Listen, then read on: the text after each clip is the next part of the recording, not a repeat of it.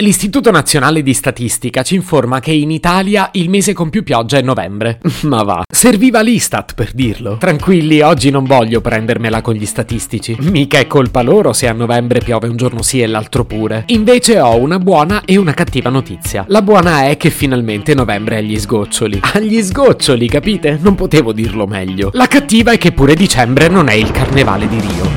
Se potevi cambiarmi il carattere, nascevo Ward. Si chiama Marcello Forcina. Dice quello che pensa, pensa poco a quello che dice. Ma quando c'è da sudare, preferisce quattro chiacchiere e un Campari Spritz.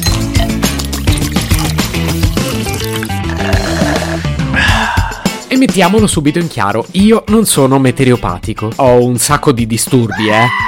Ma diciamo che almeno questo non mi tocca affrontarlo in terapia. Vorrei precisare che non sto dicendo che amo il maltempo, ma scherziamo. Dico solo che non mi deprimo se piove, per il tempo in sé almeno. Perché se invece piove e io devo uscire, allora sì che mi sale la rogna.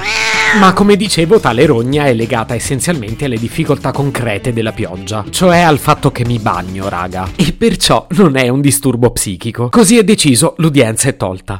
Ma torniamo a parlare di disagi, che alla fine lo so che ci piace. L'antipatia della pioggia per me è ben rappresentata da un termine che ho adottato qualche anno fa. Non sto dicendo che l'ho inventato io, è che ho iniziato a usarlo per descrivere uno dei fenomeni più fastidiosi legati alla pioggia. E parlo della sgrullata. Sì, raga, come quando sgrulli la tovaglia, le briciole cadono a terra tutte insieme con violenza e poi basta. Ecco, la pioggia a volte fa così. Due minuti due di inferno totale. Un attimo prima tranquillo e un attimo dopo pure. E vi posso posso garantire che in quei due minuti io sicuramente sto andando in ufficio. Beh, è un classico che la sgrullata inizi mentre sono già in strada e termini un attimo prima che io entri in ufficio. Altrimenti che sgrullata è? Che poi io ho la fortuna sfortuna di andare in ufficio a piedi. Fortuna perché vivo a 10 minuti a piedi dall'ufficio. E credetemi, su Roma è una roba più unica che rara. Sfortuna perché posso andarci solo a piedi. Primo perché non ho una macchina. Non la prenderei per un tratto così breve. E ci sono così pochi parcheggi che finirei per lasciarla vicino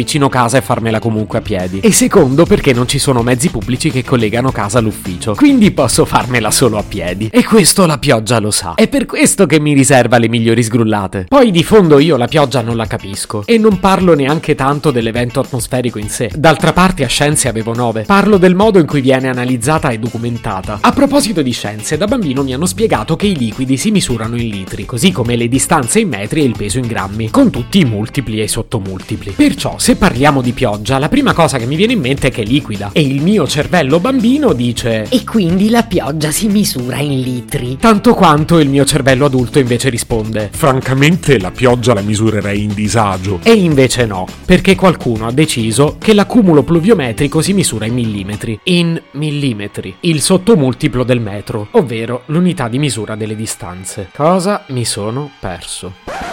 La cosa in realtà avrebbe anche senso. Sono io che di fondo resto un lamentone. Si misura in millimetri perché è più facile capire quanta acqua è caduta, ad esempio, in un metro quadrato. Un millimetro di pioggia equivale a un litro d'acqua su un metro quadrato. Basta moltiplicarlo per la superficie coperta dalla pioggia e ottieni quanta acqua è venuta giù. Ed è l'equivalente delle nostre secchiate. Piove a secchiate significa che è venuto giù lo sfracello. Anche se io quello del meteo a dire una cosa del genere non ce lo vedo proprio. Poteva farlo giusto il meteorologo di studio aperto. E ormai ormai mi tocca parlarne al passato, perché è notizia di questi giorni che Studio Aperto chiuderà i battenti. Quindi mai più notizie sensazionalistiche sulle bombe d'acqua, ma neppure sui canetti abbandonati e la calura estiva. A proposito, lo so che stiamo parlando di pioggia, ma ci pensate che quest'estate andremo tutti in giro nelle ore più calde? Come faremo a ricordarci di non farlo senza Studio Aperto? Se potevi cambiarmi il carattere, nascevo Ward.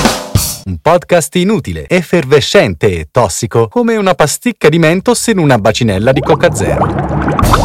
Questa serie è disponibile su Spotify, Apple Podcast, Google Podcast, Spreaker e sulle radio online futuradio.it e radiopretaporte.com. Stelline, recensioni e follow sono molto graditi.